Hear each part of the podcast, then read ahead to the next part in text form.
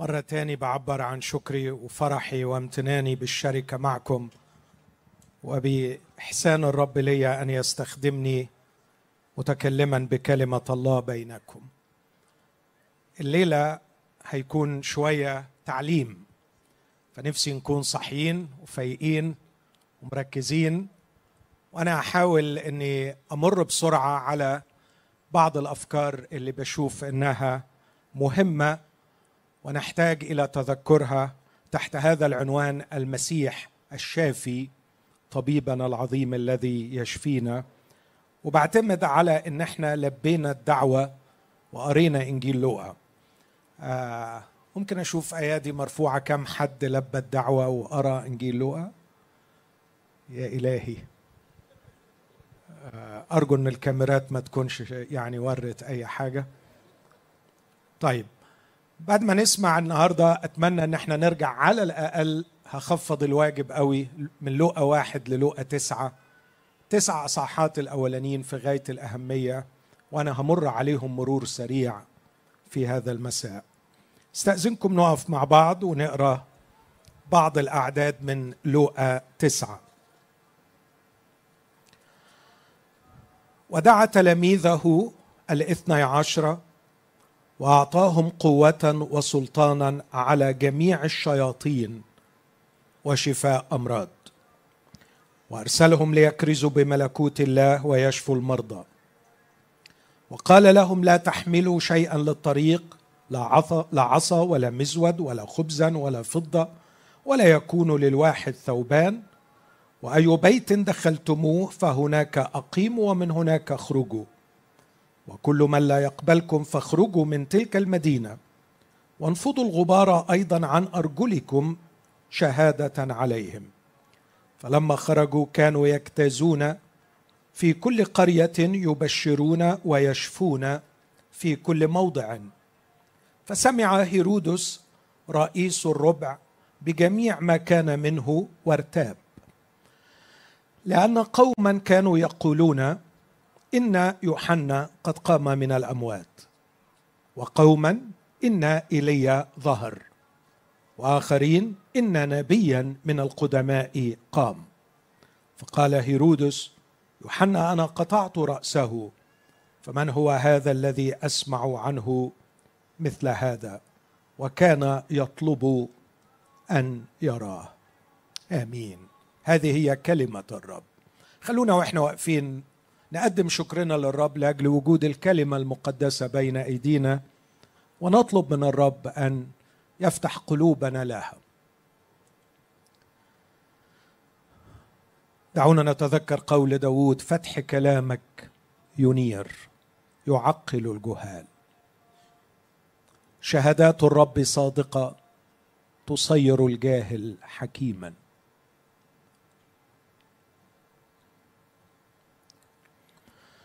رب الحبيب الغالي وسيدنا ومخلصنا يسوع نأتي إليك بشوق لتعليمك. نجتمع إليك وعند قدميك لنسمعك. وأنت أعلم الكل بحاجة قلوبنا لكلامك. بل بالأكثر يا رب حاجتنا لحضورك. فنحن نشتاق لخلاصك. نحن نؤمن أن حضورك مخلص. وكلامك يخلص. لذا ندعوك أيها السيد. ندعوك لكل نفس لم تعرفك وندعوك لكل نفس عرفتك. ندعوك لتنادي لنا بالشفاء وبالخلاص في هذا المساء. أرجوك يا أبانا في اسم المسيح أن تسمع وتستجيب لنا. آمين. تفضلوا.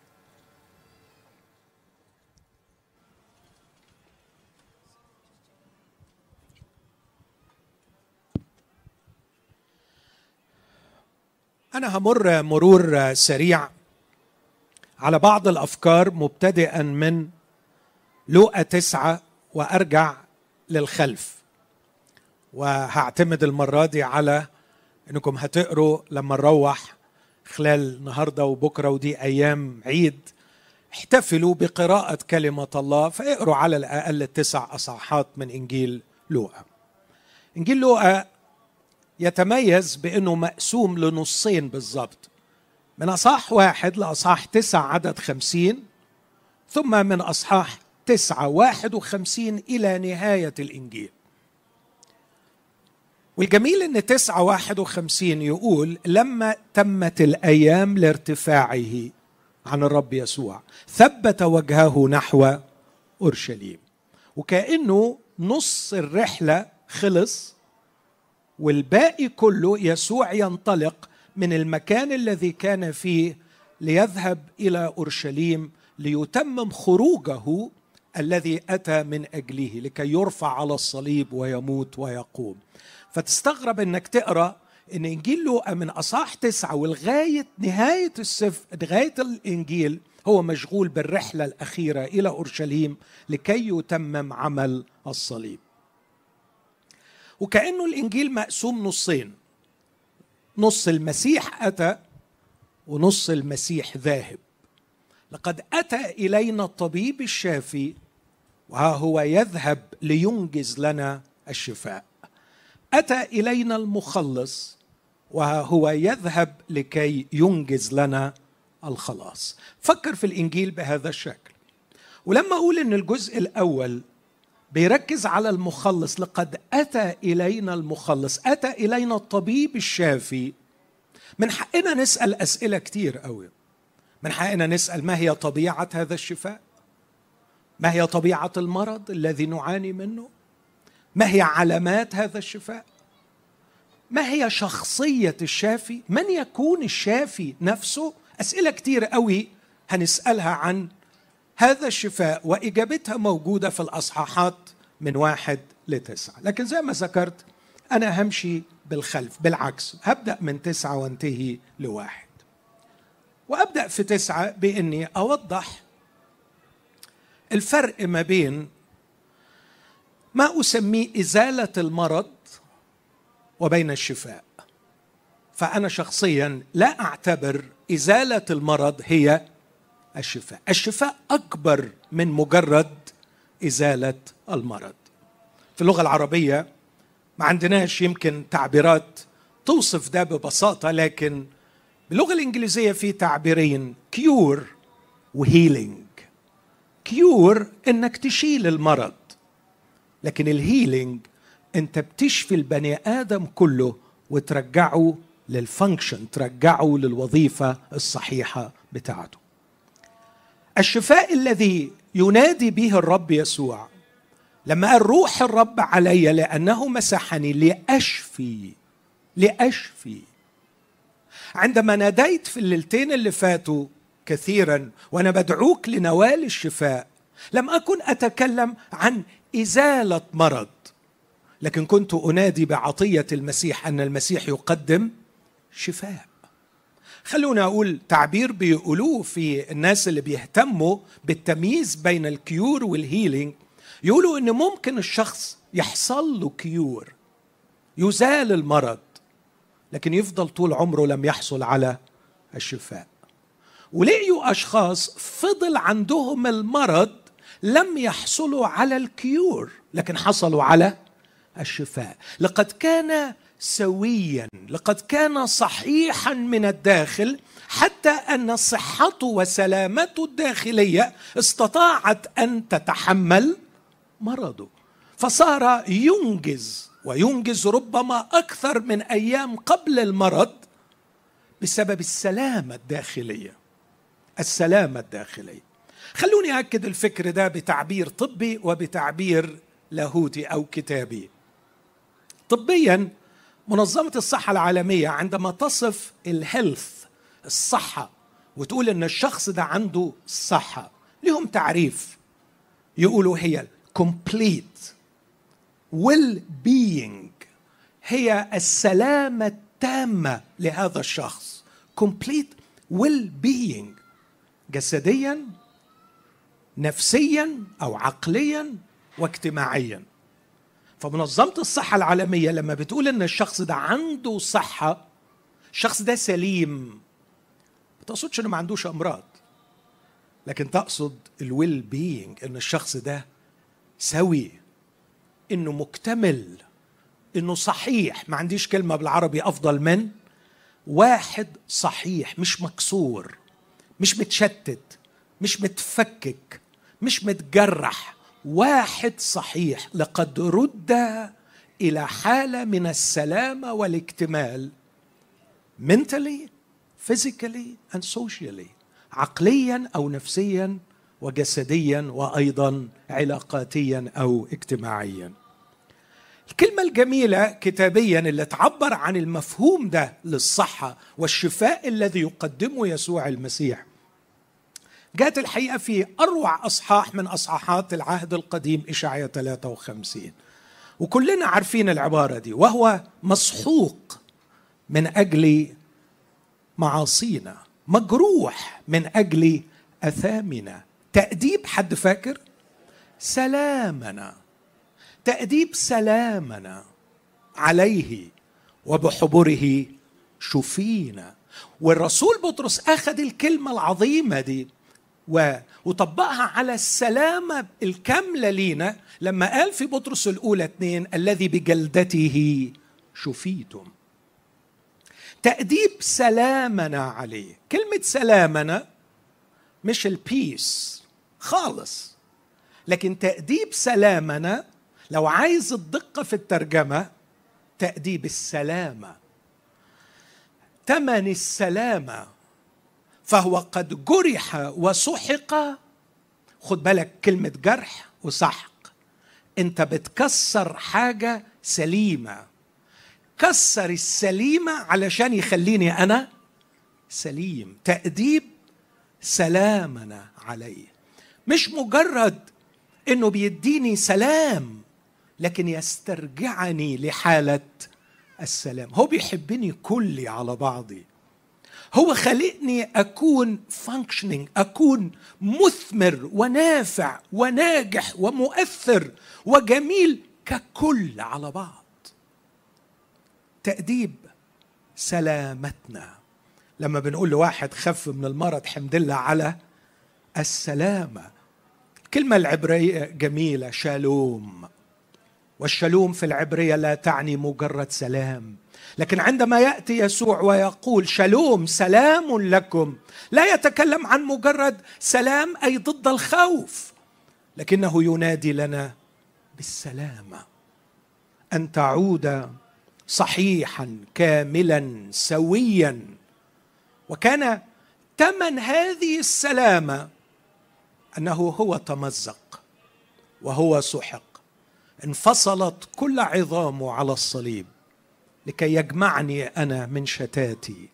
هذا هو الشفاء يا أحبائي. الرب يسوع يريد أن يمد يده لك يده المجروحة المثقوبة لكي يشفيك بمعنى أن يسترجعك كلا واحدا بعد أن كنت مفككا مشتتا مجروحا مسحوقا. وكان الثمن هو موته على الصليب.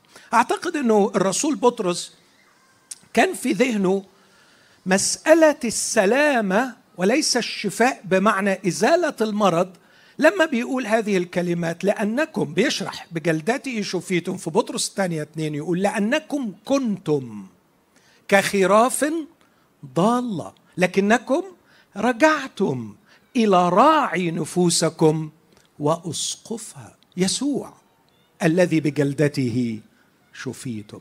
لقد كنت ضالا مشتتا لا أعرف طريقي ممزقا محطما لكن الراعي أخذني وعاد بي واسترجعني إليه واسترجعني إلى نفسي ليسترجعني صحيحا سليما.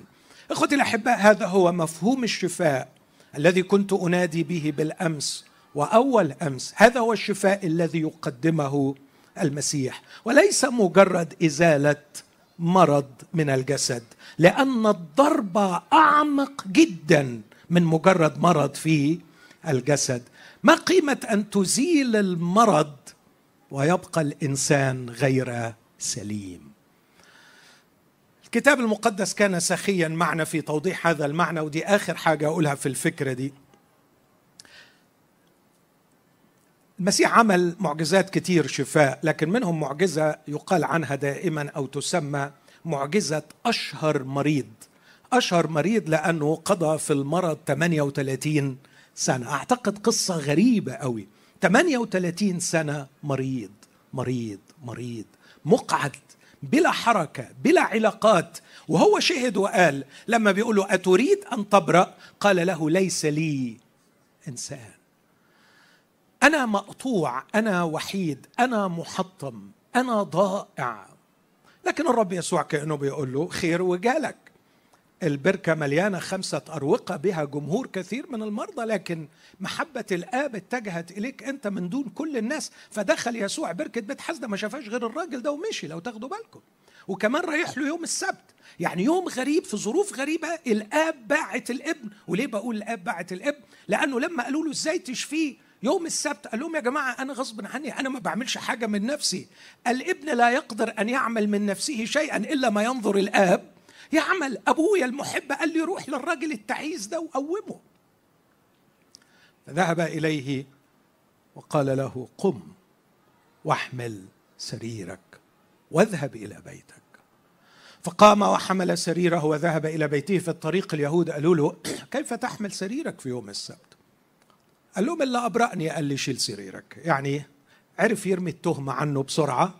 قال له ماليش دعوة ماليش دعوة. ما اعرفوش يا فندم. ده هو اللي قال لي. قال له طب بسيطة اسمه إيه؟ ما أعرفش اسمه. ما أعرفش اسمه. وهنا استوقفتني لأول مرة في حياتي أتذكر عندما استوقفتني هذه الحادثة. يا قلة الأصل. يا قلة الأصل يا أولاد. 38 سنة يا راجل مرمي. محدش سأل فيك. ويوم ما واحد يجي لك ويشفيك من دون المرضى كلهم ما تكلفش خاطرك وتسأله هو حضرتك اسمك إيه؟ هو أنت إيه؟ هو أنت إيه؟ شخصية غريبة. كلفش روحه يعرف يسوع. ما يلزمهوش يسوع. كان يلزمه شفاء الجسد. فقط. لكن بعد فترة قليلة أيام قليلة وجده يسوع في الهيكل. اسمعوا. فقال له ها أنت قد برئت. لقد أزيل مرضك. بس اسمعوا. فلا تخطئ أيضا لئلا يكون لك أشر. لقد نجوت من المرض 38 سنة لكن هناك ما هو أشر. من مرض 38 سنة. تعرفوا الراجل عمل إيه؟ كان عارف بقى إن اللي بيوعظ ده وبيعلم في الهيكل اسمه يسوع. وكان عارف إنه الفريسين والكهنة بيدوروا عليه علشان يقبضوا عليه علشان خلى الراجل شال سريره يوم السبت. فراح بلغ عنه الأمن علشان يقبضوا على يسوع. فكان اليهود يطردون يسوع ويطلبون أن يقتلوه. إخوتي هذا مثال قوي جدا. لإنسان قد برئ من مرضه لكن لم يشفى لم يحصل على ال healing. وأنا أعتقد إنه كثير من اللي بيسمعوني دلوقتي حلم حياتهم cure حلم حياتهم أن يتخلص من مرض. أن يتخلص من مرض جسدي يتخلص من مشكلة معينة لكن ما بيفكرش في السلامة التامة. إن رسالة المسيح لكل شخص يسمعني أن الرب يدعوك للشفاء لاسترجاعك كاملا سليما. ينادي لك بالصحة والسلامة التامة من كل وجه. أمين؟ هذا هو الشفاء الذي ينادي به يسوع المسيح. خد بالك من اللي بقوله. وركز معايا. لما باجي للرب يسوع امبارح أنا شخصت إلى حد كبير المرض وقلت إنه في مشكلة في الداخل فاكرينها؟ موت في الداخل بسبب الخطية وفي عبودية من الخارج وأنا محتاج شفاء. الرب يسوع بيعمل الكيور وبعدين بيعمل ال healing. أيوه بيخلصني من الخطية ومن براثن الخطية يخرجني ويخرجني من تحت سيادة إبليس وده فعلا إنقاذ ومعجزة عظيمة قد حصلت. لكن بقية العمر أقضيه في عملية healing فال cure يحدث مرة عندما أقبل المسيح مخلصا يخرجني مما أنا فيه لكن يقودني بقية العمر في رحلة أسمع منكم شفاء. يقودني بقية العمر في رحلة. أمين. لما بيطلب مني في مؤتمر بره أقدم نفسي يقولوا لي يعني قدم نفسك. فبحب أستعمل تعبير معين ترجمته بالعربية. أقول لهم خاطي مكسور وجده مخلص يعيش رحلة شفائه فكر معايا في العبارة دي ويا ريت تحطها في ذهنك.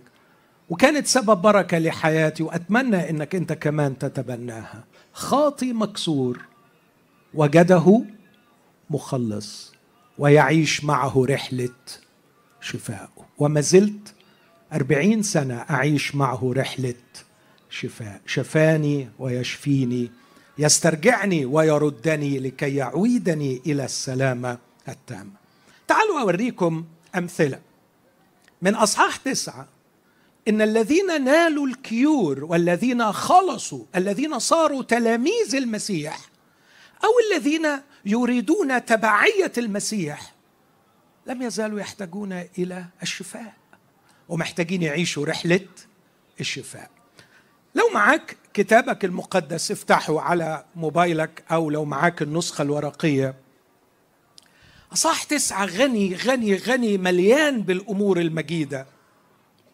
يكفي إنه في جبل التجلي والتلاميذ طلعوا مع المسيح على الجبل.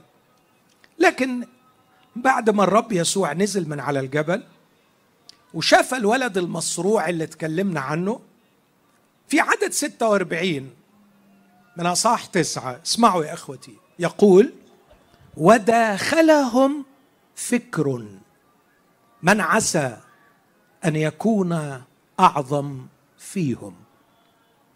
فعلم يسوع فكر قلبهم. واخذ ولدا واقامه عنده وقال لهم من قبل هذا الولد باسم يقبلني ومن قبلني يقبل الذي أرسلني لأن الأصغر فيكم جميعا هو يكون عظيما. إيه رأيكم في الحالة دي؟ مجموعة مؤمنين قاعدين بيبتسموا في وش بعض بيرحبوا ببعض بيحيوا بعض. وكل واحد يجي يعمل حاجة يقول له لا عنك انت. بعدين يجي واحد يقول لا لا اتفضل حضرتك قدامي. ومظاهر إكرام بس من جوه في فكر بيقول من عسى أن يكون الأعظم؟ من عسى ده مرض ولا مش مرض؟ مرض أسميه مرض الاستعلاء الفردي. رغبه في أن أستعلي على إخوتي وأكون أعظم. لكن بعديها على طول لو الطبيب لو الطبيب يقول كده بعديها مباشرة. فأجاب يوحنا وقال بيرد على الرب لما قال له الأصغر فيكم هو يكون عظيما فأجاب يوحنا وقال يا معلم وده كان معاه على الجبل قبل شوية. رأينا واحدا يخرج الشياطين باسمك فمنعناه. لأنه ليس يتبع معنا فقال له يسوع لا تمنعوه لأن من ليس علينا فهو معنا الاستعلاء الطائفي ليس يتبع معنا آه بس هو بيشتغل بس هو بيخدم هو بيعمل حاجة جميلة بيحرر الناس المساكين المستعبدة للارواح الشريرة.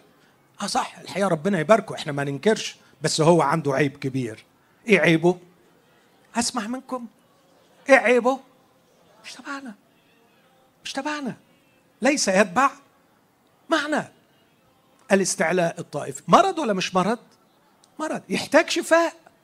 يحتاج رحلة طويلة من المعاملات الإلهية. نعم. لا كمل معايا. وحين ت... ده على طول دول ورا بعض. أنا مش بجيبهم من حتت. أنت لو معاك كتابك هتلاقيهم ورا بعض. وحين تمت الأيام لارتفاعه ثبت وجهه لينطلق إلى أورشليم وأرسل أمام وجهه رسلا فذهبوا ودخلوا قرية للسامريين حتى يعدوا له. فلم يقبلوا لأن وجهه كان متجها نحو أورشليم. فلما رأى ذلك تلميذا يعقوب ويوحنا دول لسه نازلين من الجبل قال يا رب تحب نحرقهم؟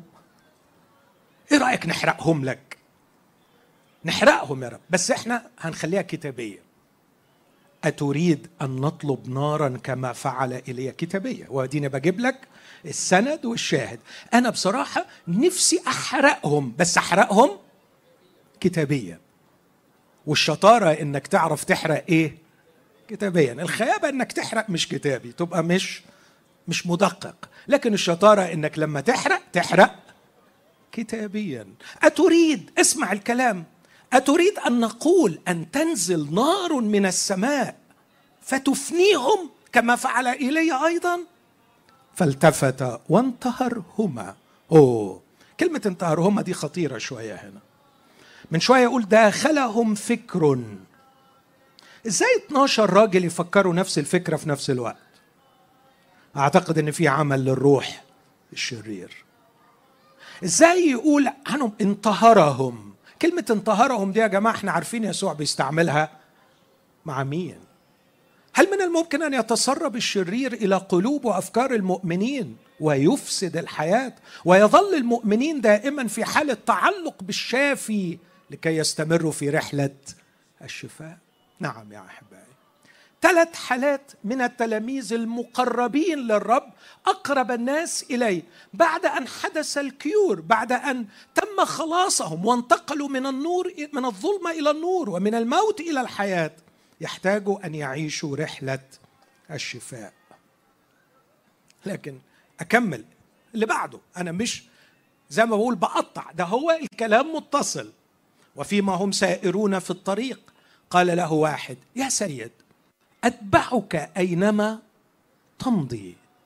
أنا بحبك وهمشي وراك في أي حتة تروحها. المفروض يسوع يقول له إيه؟ إيه الجمال ده؟ يا أخي بليت ريقي. إيه الحلاوة دي؟ ده أنا ليا فترة مش لاقي حد بالحماس والجمال ده. لكن نفاجئ إن الرب يرد عليه رد رد طبيب شافي. رد شخص يعرف ضربة قلب الإنسان. كم أحب سيدي المسيح؟ كم من مرات صدمني. قد إيه مرات استغربت في معاملاته معي؟ قد إيه مرات انتظرت منه أن يمدحني فأدبني؟ كم من مرات انتظرت أن يكافئني فوجدته يضغط علي لأنه يحبني ويريد أن يشفيني. إن سيدي وطبيبي العظيم لا يفكر في سعادتي قدر ما يفكر في سلامتي لأنه يحبني. يفكر في المستقبل وفي وضع العام أكثر جدا مما يفكر في راحتي اللحظية في وضع خاص. فكثيرا ما يضحي براحتي الشخصية الآن من أجل ثمر مستقبل وكثيرا ما يضحي بسعادتي لمدة سنة أو سنتين أو ثلاثة لكي يجعلني مثمرا ونافعا بقية عمري. أتبعك أينما تمضي. رد عليه رد يسد النفس. قال له للثعالب أوجرة ولطيور السماء أوكار وأما ابن الإنسان فليس له أين يسند رأسه.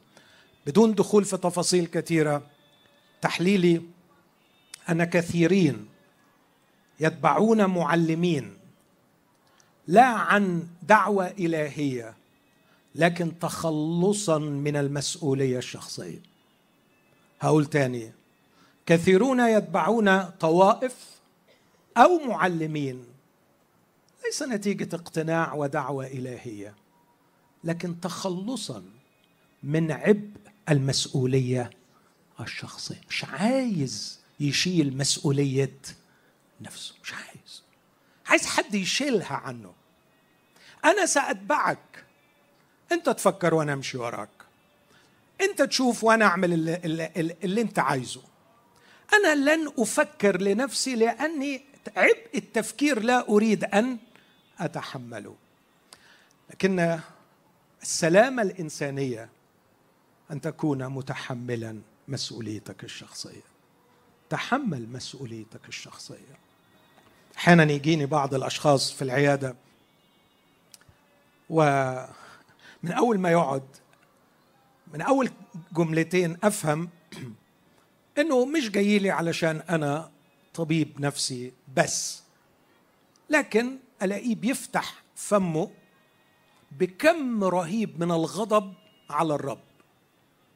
ويبدأ يلوم يلوم يلوم بغضب وبعنف وبغضب وبعنف.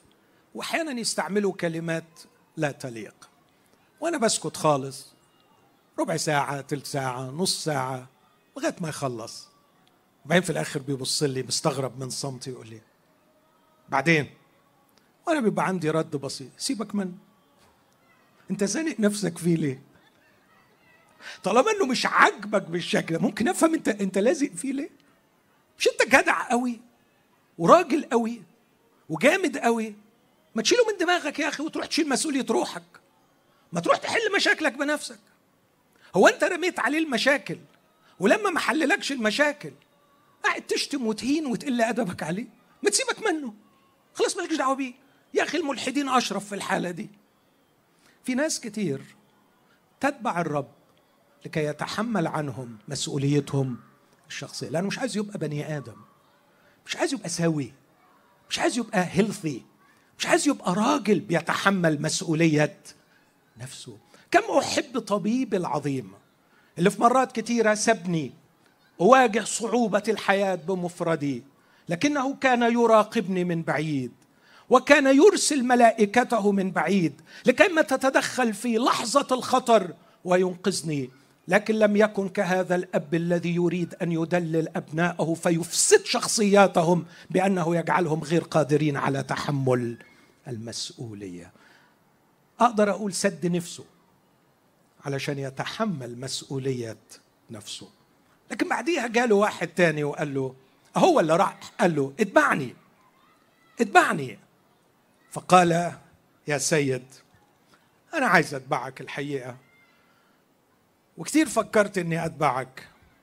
لكن ائذن لي أن أمضي اولا وأدفن أبي. كلمة أمضي أولا وأدفن أبي يعني مش أبوه كان ميت أروح أحضر الجنازة ولا أدفنه. لكن أدفن أبي تعبير يفهم في هذه الثقافة أني أقعد مع أبويا وأكمل مسؤولياتي تجاهه لغاية ربنا يديله العمر الطويل لغاية ما يموت؟ طب يا حبيبي هيموت من أبوك لا رب يعني الأعمار بيد الله. يعني أنا هعرف إمتى هيموت بس أنا هفضل جنبه لغاية ما يموت. وبعد ما يموت هعمل إيه؟ ها؟ هتبعك إن شاء الله إن شاء الله. وأنت تبعيتك يعني هتطير. ما هنلاقي عليها. بس المهم أنا خلينا أقول الغباء في ترتيب الأولويات.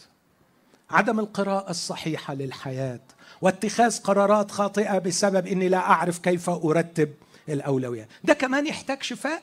طبعا. تخيل لما يسترد لك يسترد لك هقولها مرة ثالثة يسترد لك قدرتك على تحمل المسؤولية ويسترد لك عقلك القادر على ترتيب الأولويات بشكل صحيح. هذا هو الشفاء. ساعتها أقول إنك أنت شفيت. لكن واحد أخير قال للمسيح أتبعك يا سيد. ولكن ائذن لي. ائذن لي أولا أن أودع الذين في بيتي. مشتت بين الاختيارات. عايز أجي بس عايز أروح. والحقيقة يعني نفسي أتبعك ونفسي كمان أروح. قال له يسوع ليس أحد يضع يده على المحراث وينظر إلى الوراء. يصلح لملكوت الله. عليك أن تتعلم أن تختار الاختيار الذي ترى أنه صحيح وتتحمل نتائجه. وتثق في إني أضمن هذه النتائج لأنك تلميذي وتبعي أنا قريت الست حالات دول بسرعة. علشان أقول أن الذين خلصوا الذين شفيوا الذين تبعوا المسيح محتاجين يعيشوا العمر كله في رحلة شفاء. شفاء استرداد السلامة استرداد الشخصية. استرداد الإنسانية أن تكون إنسانا نافعا. أكتفي بكده في توصيف للفارق بين إزالة المرض وبين الشفاء. لكن أنتقل لسؤال أيضا في أصحاح تسعة. ما هي طبيعة هذا الشفاء الذي أتى به المسيح؟ أنا قريت معاكم الكلام اللي اتقال لهيرودس لما سأل عن يسوع في بداية الأصحاح. سمع هيرودس بجميع ما كان من يسوع وارتاب لأن قوما كانوا يقولون إن يوحنا قد قام من الأموات. قوما إن إيليا ظهر آخرين إن نبيا من القدماء قام. حد خد باله إيه العلاقة بين الثلاث آراء في المسيح دول؟ ثلاث آراء غريبة شوية أرجوكم تفكروا فيهم يوحنا المعمدان قام. إيليا ظهر. نبيا من القدماء قام. الثلاث حاجات دول متميزين بشيء أنهم يعنوا أن هناك حالة اختراق من العالم الآخر. ليس نبيا قام فينا. ليس أن الله افتقد شعبه وأقام منا نبيا. ده مش طالع مننا لكن ده جاي من هناك. اختراق من العالم الآخر. ليه اختراق من العالم الآخر؟ ارجع معايا لأول الأصحاح وفكر معايا في كلمة شفاء الأمراض جت مرتين وعايز أتعلم منها درسين. اسمع كده النص في تسعة واحد. دعا تلاميذه الاثني عشر. وأعطاهم قوة وسلطانا على جميع الشياطين وشفاء أمراض. بعدين يقول في عدد ستة فلما خرجوا كانوا يجتازون في كل قرية يبشرون ويشفون في كل موضع. إيه المفهوم الجميل في علاقة الشفاء باللي قبليه؟ ان الرب يسوع بيقول لهم هتشفوا مرضى. وسيكون شفاء المرض آية على أن سلطانكم في العالم المادي ما هو إلا تعبير عن سلطان أكبر في العالم الروحي. سيكون شفاءكم للأمراض آية لكن ما هو إلا تعبير عن وجود عالم آخر. إذا اخترق هذا العالم سيجعل كل شيء صحيح. ركزوا معايا في اللي قلته ده لأنه مهم. أرسلهم وأعطاهم سلطان على الأرواح الشريرة. يخرجوا الأرواح الشريرة ويشفوا الأمراض. السلطان على الأرواح الشريرة سلطان في العالم غير المنظور. لكن شفاء الأمراض آية في العالم المنظور. فكان الرب يريد أن يقول إن هذه الآية في العالم المنظور الأهم عندي إنها دلالة على السلطان في العالم غير المنظور. لكن أيضا كانوا يبشرون بملكوت الله ويشفون. وكان الشفاء دليل على أن هناك عالم آخر فيه يسوع الملك فيه موسى وايليا عالم آخر شافوه متجسد على الجبل بعد شوية شافوه بعينيهم. وبطرس قعد لغاية آخر عمره قبل ما يموت بشوية يقول كنا معه على الجبل المقدس. معاينين عظمته. لم نتبع خرافات مصنعة. دي حاجات إحنا سمعناها ورأيناها. يوجد عالم آخر قد اخترق عالمنا لكي يحمل لنا الشفاء ويسترجعنا ويأتي بنا إلى ملكوت الله. أرجع لأصحاح ثمانية وأسأل وأقول هذا الشفاء السلامة التامة الآتية إلينا من خلال يسوع الشافي الآتي إلينا من العالم الآخر. هو شفاء لمرض محتاجين نعرف طبيعة هذا المرض ودي مش هقف قدامها كتير لأني وضحتها امبارح. ما هي طبيعة المرض؟ لما تروحوا هتقروا لقى 8 طبعا دلوقتي كنت هتحسوا بالفايدة والجمال أكتر لو كنتم قاريين بس هسامحكم. لكن لما ترجعوا تقروا لقى 8 هتلاقوا إنه في في لقى 8 معجزتين كبار قوي حصلوا. ركز عليهم. أو ثلاث معجزات بس محطوطين في قصتين. شفاء المجنون وشفاء المرأة نازفة الدم. بس اللي دقق في القراية يلاقيه إنه حط إقامة ابنة ييروس وشفاء النازفة مع بعض. فتحس إنهم كأنهم معجزة واحدة. وحاجة غريبة إن الست بتنزف ليها 12 سنة. والبنت ماتت عندها 12 سنة. فكأن الاثنين معجزة واحدة بيحكوا حكاية واحدة وشفاء المجنون حكاية لوحده. فكر في الأمرين دول. هذا هو المرض. النزيف والدم والموت. نزيف وموت في الداخل. الموت تسرب إلينا ونبقى كل سنين عمرنا ننزف ننزف ننزف ونتدهور حتى نموت ونخسر نفوسنا. ده من الخارج من الداخل ومن الخارج المصيبة الثانية إن فيه لاجئون عشان كده قلت امبارح ما هو المرض؟ موت من الداخل وعبودية من الخارج. أفقده إنسانيته من الخارج. وأفقدهم الحياة من الداخل. لكن كم كان بديعا وجميلا يسوع. كان رائعا في تعامله مع الأرواح الشريرة وده أصعب روح شرير لأنهم لاجئون كثيرين. لكن ببساطة شديدة أول ما قرب جاء خصيصا إليه استقبله رجل فيه شياطين. لما رأى يسوع صرخ وخر له ما لي ولك. ما لي ولك إيه اللي جايبك ليا؟ مين اللي بيتكلم هنا؟ مش المجنون لكن اللي بيتكلم الشياطين ما لي ولك. يا يسوع ابن الله العلي أطلب منك ألا تعذبني. كان الرب يسوع يقول له أنا هنا السيد ولست أنت. وأنا جئت لكي أحرر هذا الإنسان منك.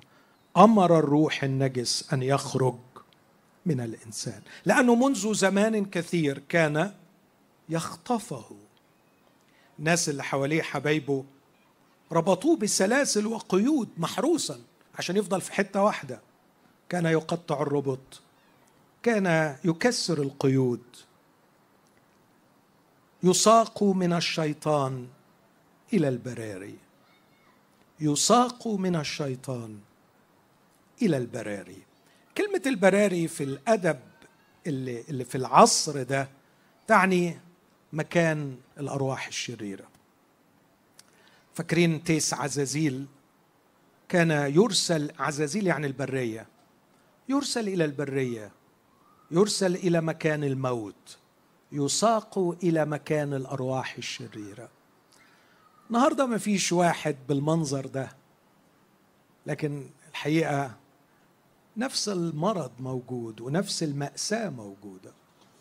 هل تقدر تقول إن في ناس قاعدين على الإنترنت يساقون من الشيطان إلى البراري؟ ممكن. عندما يقلب الصفحات في البورنوغرافي وينتقل من مكان لمكان لمكان يساق من الشيطان إلى البراري. يساق إلى مكان الموت. هل رأيت شخص مقيد بلعب القمار أو بالمخدرات؟ وربطوه وقيدوه كثيرا فقطع القيود كسر السلاسل. يساق من الشيطان إلى مكان الموت. احفظ العبارة دي وهتلاقي كتير جدا ينطبق عليهم هذا الكلام. وإذا كان في شخص في هذا المكان النهارده يشعر أنه يساق من الشيطان إلى مكان الموت. يا ريته يصدق إن المحرر موجود وأن المخلص يسوع المسيح قادر أن يقول هذه الكلمة أمر الروح النجس أن يخرج منه. إذا صرخت للمسيح يحررك من الروح النجس. لكن بالنسبة للمرأة وللفتاة المرأة تنزف. وأنا أعتقد أن الصورة جميلة هنا. الموت الحياة تتسرب. قد أعطاني الله الحياة لكي أتطور. أما الحياة بالنسبة لها كانت لكي تتدهور. الله أعطاني الحياة لكي أكون مع الأيام أجمل. أتغير من مجد إلى مجد. أما هي فكانت تتدهور. من موت إلى موت. لكن عندما اقتربت إلى يسوع ولمسته أعتقد كلنا عارفين القصة الجميلة. عدد 46 يقول قد لمسني واحد لأني علمت علمت أن قوة قد خرجت مني. ده اللي نفسي يكون واضح قدامنا إنه ملكوت الله القائم من الأزل وإلى الأبد واللي انفصلنا عنه بسبب خطايانا وسيادة إبليس قد اقترب إلى عالمنا بمجيء المسيح مخلصنا ثم فتح نافذة تتسرب من هذا الملكوت قوة الملكوت من خلال شخص الملك لكي تفك أسرنا وتشفي أمراضنا وتعيد إلينا سلامتنا. هذه روعة البشارة المسيحية. قد اقترب ملكوت السماوات. مش اقترب في الزمن اقترب في المكان. الملكوت قرب ودخل وبقي المسيح هو الواسطه ما بين السماء والأرض. ومن خلال الملك يسوع الحال بيننا تأتي قوة العالم الآخر قوة الملكوت. لتتسرب إلى كيان ضعيف مثلي. فتشفيني وتحييني وتسترجعني سليما كاملا كما أرادني إلهي. أمين؟ لغاية كده كويس؟ طيب أستأذنكم نقف كده عشان تفوقوا معايا شوية؟ اقفوا معايا كده شوية عشان شكلكم تعبتوا بسرعة. وعايزك تاخد دقيقتين بينك وبين الرب. أنا ما خلصتش الوعظ على فكرة. لألا حد يعني ياخد بعضه ويمشي. في الدقيقتين دول دقيقتين بالظبط أنا مش هتكلم. ارفع قلبك للرب وقول له اخترقني بقوتك. اخترقني بقوتك. اشفيني حررني استرجعني. رد سلامتي. أرجعني صحيحا أيها الطبيب الشافي.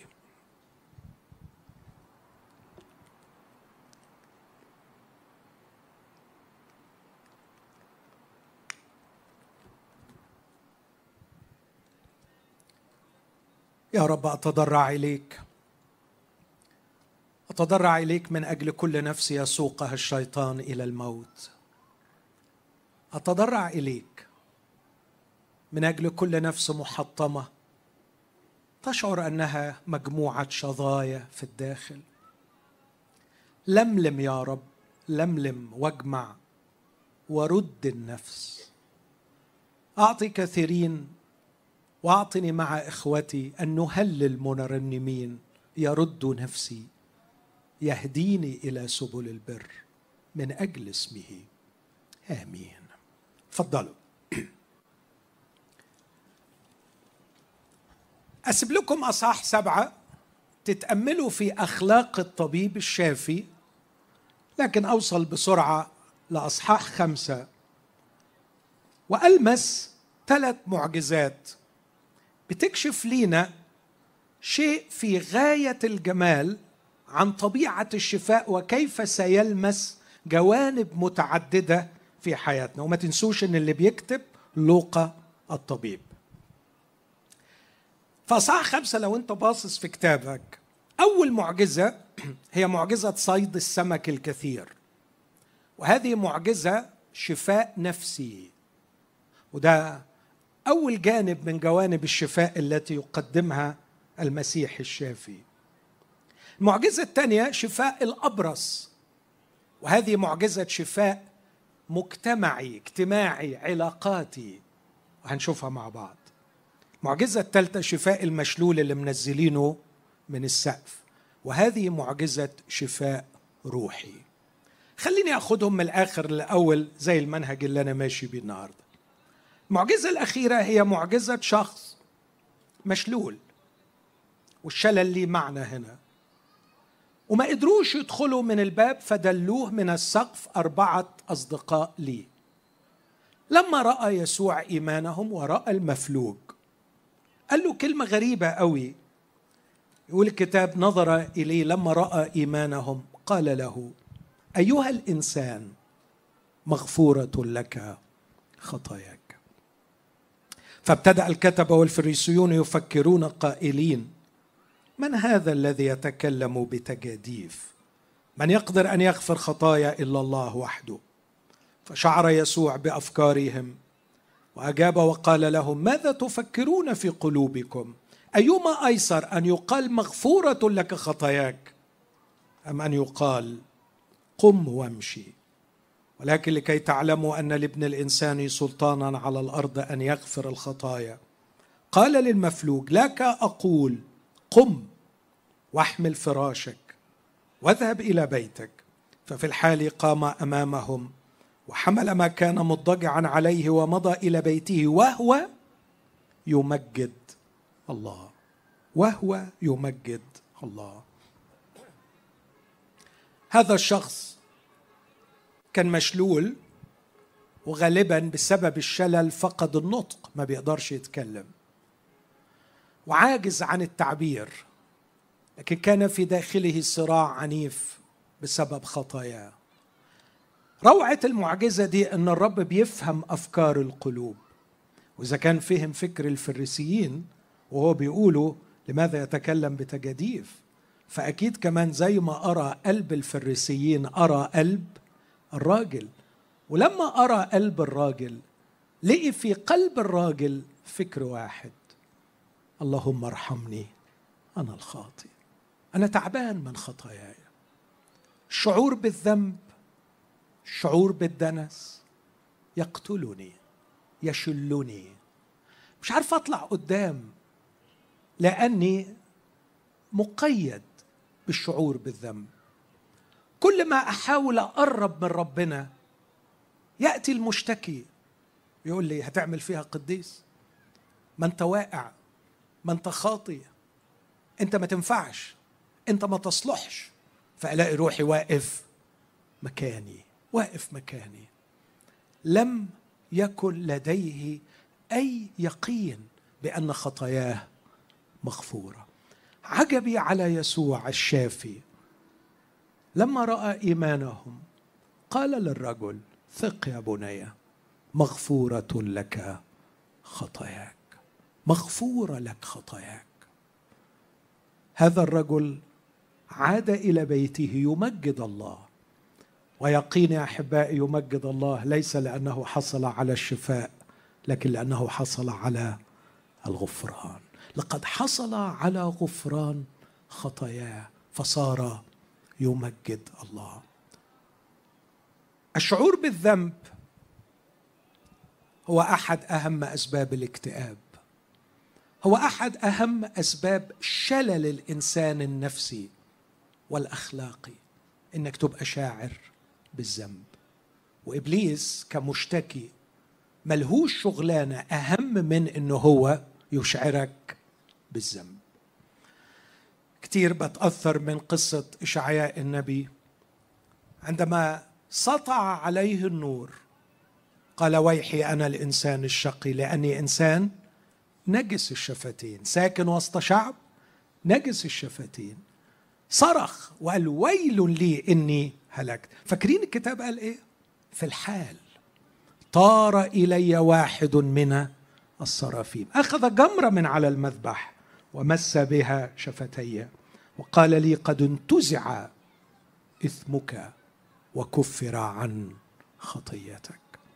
رسول يوحنا يقول كلمات جميلة قوي إن سلكنا في النور كما هو في النور. لنا شركه بعضنا مع بعض. ودم يسوع المسيح ابنه يعمل إيه؟ يطهرنا من كل خطية. إذا قبلت المصالحة من الطبيب الشافي يسوع اللي بيصالح بدم صليبه بيحطك تحت غطاء دمه.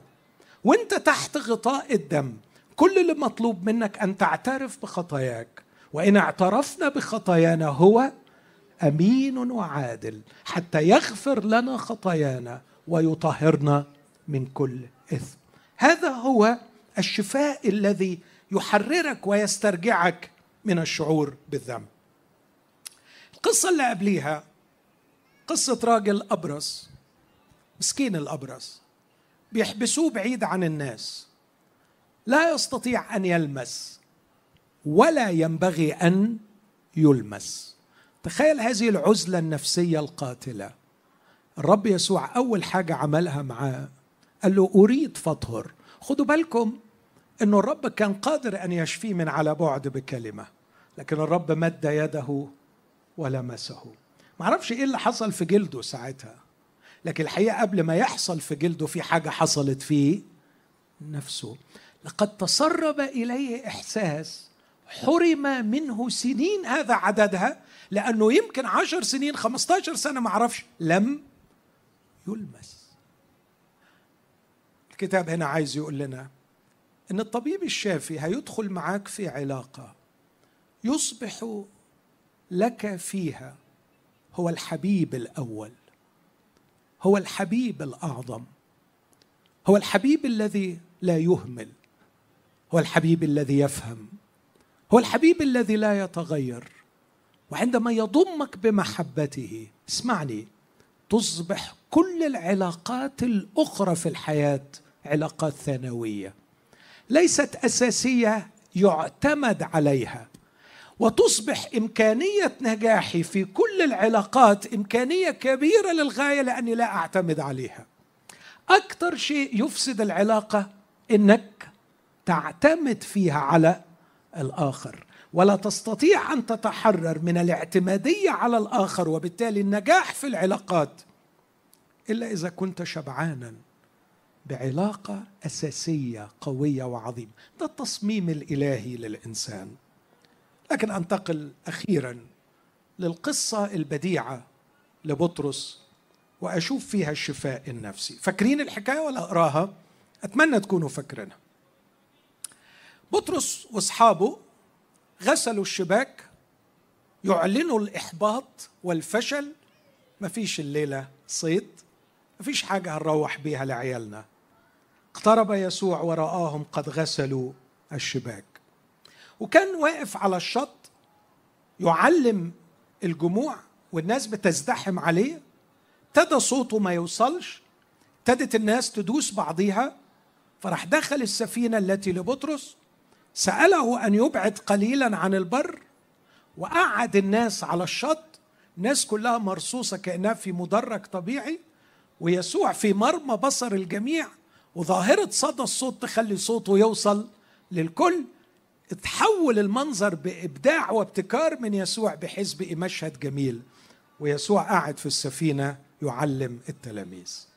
أنا أعتقد إن بطرس كان في حالة ذهول وهو سعيد جدا وشاف إن المركب بتاعته تحولت إلى منبر ويسوع عمال يوعظ من المنبر ده. لكن بعد ما خلص وعظ قال له أبعد إلى العمق والقوا شباككم للصيد.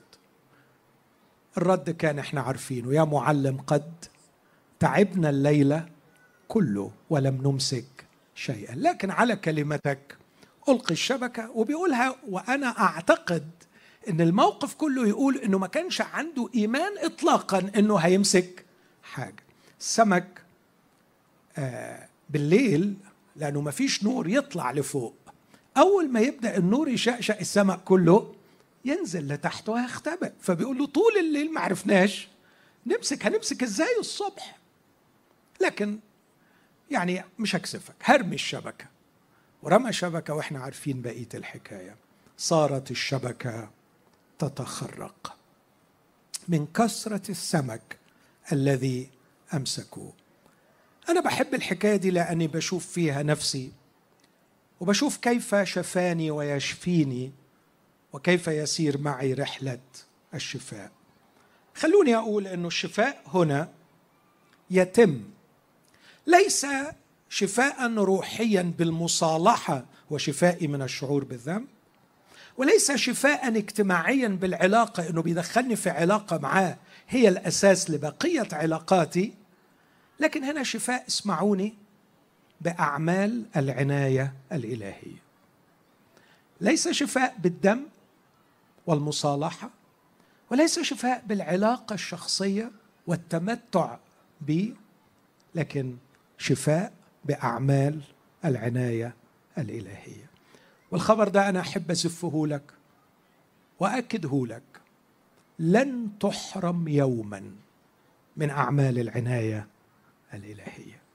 بس خليك شاطر وافهم إن أعمال العناية الإلهية يعني إيه أعمال العناية الإلهية؟ يعني ما طول الليل ما مسكناش حاجة ونيجي في الصبح نمسك سمك لدرجة إن المركب هتغرق. حصلت معاك حاجة زي كده؟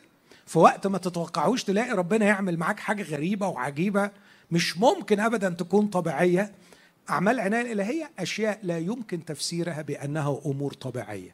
لكن هناك قوة فوق طبيعية دبرت هذا الأمر. ليس غرضها إنه يدلعك لكن غرضها إنه يشفيك. بيشفي من إيه؟ حاجات كتير قوي. مثلا الاستسلام للإحباط. تعبنا الليل كله ولم نمسك شيئا. ست سنين بصلي سبع سنين بصلي. احبط. ما عنديش غير كلمة واحدة. تعبت كل السنين ولم أمسك شيئا. وفجأة يا أخي فجأة. ويمكن بعد ما بطلت تصلي تلاقيه يروح عامل حاجة صغيرة قوي حاجة صغيرة قوي. تنسيك السبع سنين وغلبهم. تنسيك الفقر كله والذل كله والمعاناة كلها. وبعدين تكتشف طبعا أنت هتقول له يعني كان لازم تتأخر كل ده؟ يعني كان لازم لما تطلع روحي ما كنت تديهاني من زمان تكتشف إنه لما يديها لك جاية في وقتها؟ كان لازم الإعداد ليها. جاية مظبوطة قوي علشان تعمل أغراض عظيمة قوي تتبني عليها سبعين سنة جاية. إن شاء وتأنى الرب تشفى من الإحباط. فبعد كده لما تلاقي الدنيا مش ماشية تتذكر حسناته وعنايته وتدخلاته. في يوم من الأيام صلى ومراته صلت ويمكن قالوا البعض يمكن فينا حاجة غلط لازم نتوب. لكن الكتاب يقول كان كلاهما برين سالكين في جميع وصايا الرب وأحكامه. ويمكن مرة صعبت عليه نفسه قال له على فكرة على فكرة يعني أنا مش عايز حاجة علشان نفسي لكن عايزين كاهن. ما أنا كاهن ولما هموت هيتقطع النسل. وبيتك محتاج كاهن. اديني الولد علشان يخدمك زي ما اديت صموئيل زمان. اديني ولد. والرب ما بيستجبش سنة ورا سنة حتى أن زكريا اللي معنى اسمه الله يذكر نسي مش نسي يصلي. نسي هو كان بيصلي من أجل إيه. فلما جاله جبرائيل الملاك بيقول له يا زكريا طلبتك قد سمعت. قال له لا مؤاخذة طلبت إيه؟ طلبت إيه؟ بتكلم عن إيه حضرتك؟ قال له طلبتك زمان أنت وأليصابات طلبتوا ولد. جه الوقت. جه الوقت لأنه قد جاء ملء الزمان. أصل الولد ده مش أي ولد وما ينفعش يجي في أي وقت. ده كان لازم يجي ست شهور بالضبط. قبل المسيا لأنه يا حبيبي ده في نبوة بخصوصه أنه يعد الطريق أمامه أنه هو الذي يذهب أمام الرب كصوت صارخ في البرية يقول أعدوا طريق الرب. كان لازم يجي في يوم محدد جدا يا زكريا. آه انفجر بالتسبيح وأطلق أروع كلام بعد أن شفي من الإحباط. منظر الشباك المغسولة احاسيس ومرارة الفشل هروح لعيالي بإيه؟ هروح لبيتي بإيه؟ المشهد يختلف ويخرجوا بسفينتين مملوءتين بالسمك. هل يتدخل الرب في حياة أولاده ويغير الأوضاع بهذا الشكل؟ هل يستطيع الرب فعلا أن يفعل؟ إخوتي لم يتوقف قط عن أن يفعل. وما زال يفعل وسوف يفعل لكن يفعل في وقته. يفعل لشفائنا في الوقت الصحيح. لكن أيضا أهم من كده قد اعطاه شفاء أسميه شفاء من ثنائية النقص والكبرياء. الثنائية دي ما فيش حد فلت منها. تشعر بأنك مش بتنجز. عملت إيه أنت بقية الناس؟ زي بقية الناس ما عملتش. فتشعر بالنقص. وبعدين ربنا يفتحها عليك وتنجز حاجة. أول ما تنجز حاجة يا أرض تهدي ما عليك يأدي. وتبدأ تشوف حالك. تروح مدلوق على دماغك. وتلاقي روحك الدنيا اتعقدت معك ده من رحمة ربنا بيك. لما ربنا أكرمه وشفاه وجم الناس يهنوه ويزوروه وبعدين راح واخدهم ومفرجهم كل المخازن اللي عنده. فاكرين مين اللي بتكلم عنه ده؟ حزقية. فبعت له إشعياء قال له هم مين دول؟ قال له من بابل. شافوا إيه؟ قال له ما فيش حاجة ما شافوهاش. قال له ما فيش حاجة تقعد عشان نبطل الفشخرة دي نبطل الحركات دي. ضاع كل شيء. نعيش دائما نتأرجح بين ثنائية النقص والكبرياء. نصرخ لربنا من مرارة الشعور بالنقص فيفتح علينا بإنجاز فإذ بالقلب يرتفع فنسقط فنشعر بالنقص ونصرخ إلى الرب فيرحمنا ويدينا إنجاز فيرتفع القلب فندلق على دماغنا تاني ونعيش في الدوامة دي. في شفاء. شفاء يصل بنا إلى حالة ما أروعها بسميها حالة الإنجاز بالنعمة. إن شاء الله الرب يوصلك للموضوع ده. إنك تنجز إنجازات عظيمة جدا. بس تبقى عارف يا صاحبي إنه ولا حاجة منها منك. فاكرين بولس يقول إيه؟ أنا تعبت أكثر من جميعهم لكن خدوا بالكم أنا ما أنا بنعمة الله. أنا ما عملتش حاجة من عندي. هو اللي عمل. إخوتي أنا أعتقد أن بطرس لم ينجز كما أنجز في هذا اليوم. لكن اسمعوني في يوم قمة إنجازاته رأيناه على ركبه. يقول أخرج يا رب من سفينتي لأني رجل خاطئ. لو عرف الرب يوصلك إنك يوم ما تنجز أعظم إنجاز تبقى على ركبك أنا هبارك لك وأقول لك حمد الله بالسلامة. حمد الله بالسلامة. لقد حدثت السلامة. لكن كل ما أشوفك حبيبي وانس إنك تنجز إنجاز صغير محدش مستحملك وشايف حالك على أخواتك المرض يستشري في كيانك. لكن أيضا من ثنائية أخرى ثنائية القبول والرياء. الثنائية الأولى النقص والكبرياء الثنائية الثانية القبول والرياء. كلنا لدينا احتياج لجرعة معينة من قبول إخوتنا. عايزين اخوتنا يقبلونا. ده احتياجك وحقك عليهم وأمر كتابي. اقبلوا بعضكم بعض. فأنت لازم تقبل إخواتك وهم يقبلوك ويرحبوا بيك ويحبوك. بس الحقيقة إخواتي متعبين شوية. ما بيقبلوش إلا بشروط.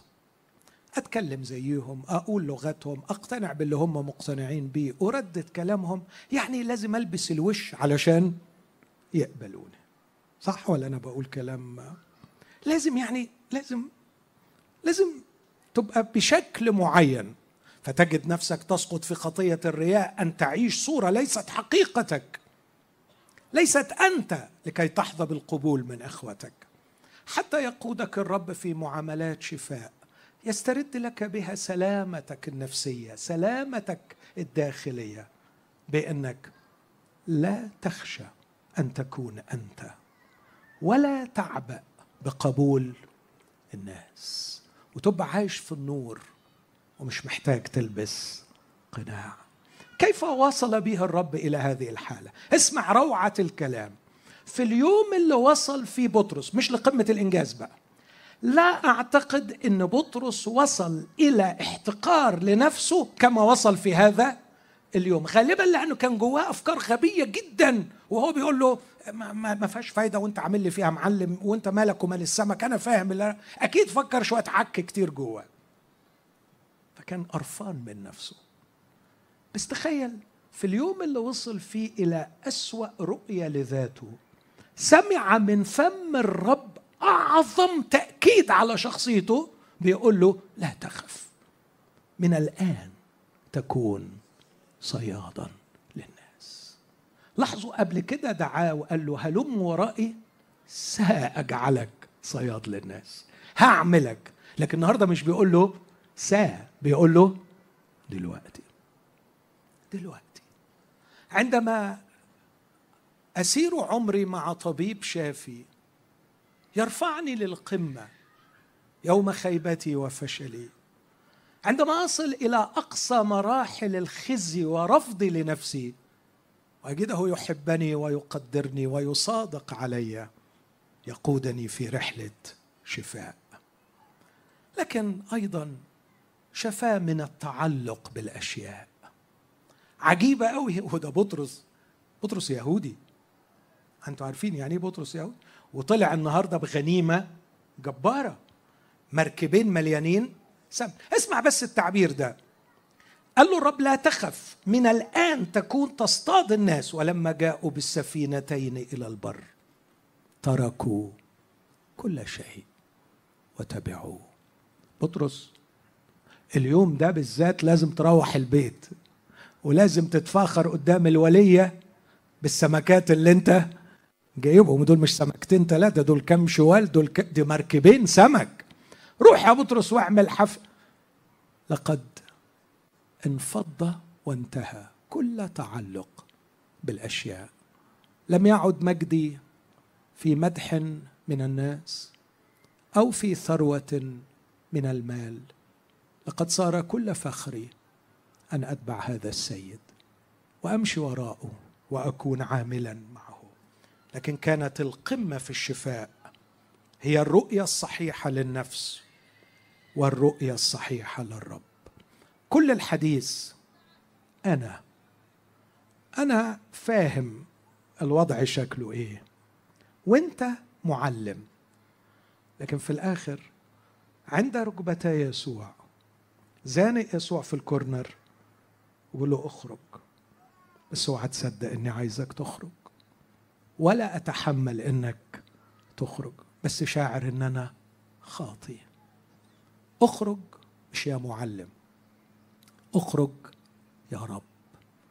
من سفينتي لأني رجل خاطئ.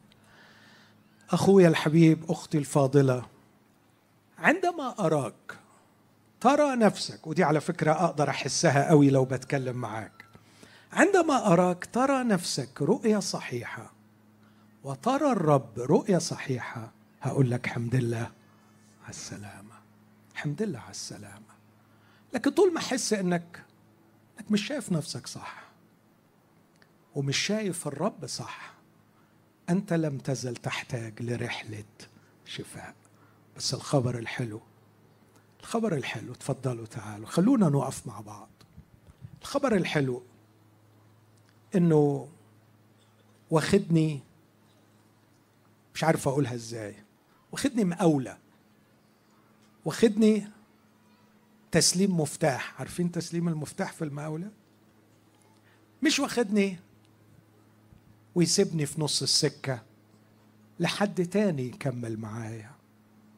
لكن صالحني وغفر خطاياي وأنقذني من إبليس وحررني من سلطان الظلمة. لم يعد لإبليس سلطان علي. قول الكلام ده من فضلك. لم يعد لإبليس سلطان علي. لم يعد لإبليس سلطان علي. لأني تحت سلطان يسوع رب الحياة. لا سلطان لرب الموت على من انتقل من الموت إلى الحياة. إبليس سلطان في دايرة الموت. إذا انتقلت من الظلمة إلى النور من الموت إلى الحياة. أبشر أبشر لا سلطان لإبليس عليك. أمين؟ افرح لأنه إبليس ملهوش سلطان عليك. الأمر الثاني افرح لأن خطاياك مغفورة. قول أنا بيك خطاياي مغفورة. أنا بيك عيوبي مستورة. قولها تاني. أنا بيك خطاياي مغفورة. أنا بيك عيوبي مستور تالي عرفتوا عايزين نرنم إيه؟ لنا فيه الفداء بدمه. قول الآية دي معايا. لنا فيه الفداء بدمه غفران الخطايا. قال له يسوع ثق مغفورة لك خطاياك. قول للرب يسوع إني أسمعك. تقول لي مغفورة لك خطاياك. ردد معايا. دم يسوع المسيح ابنه يطهرنا من كل خطيه لقد جئت تحت حماية الدم وغطاء دم المسيح. وتحت دم المسيح خطاياي مغفوره والمهلك لن يدخل ليضرب. المهلك ملهوش حاجة فيا والخطية ملهاش سلطان عليا لأن الشافي نقلني. لكن حلوين دول كبداية. دخلني البيت وغفر خطاياي وأنقذني من الحرامي والمجرم برا. لكن هيمشي معايا رحلة شفاء رحلة شفاء. يسترجع لي فيها كرامتي المسلوبة وإنسانيتي التي أمرت يعود بي إنسانا بحسب قلبه يصر بي أتغير من مجد إلى مجد من شفاء إلى شفاء إلى شفاء.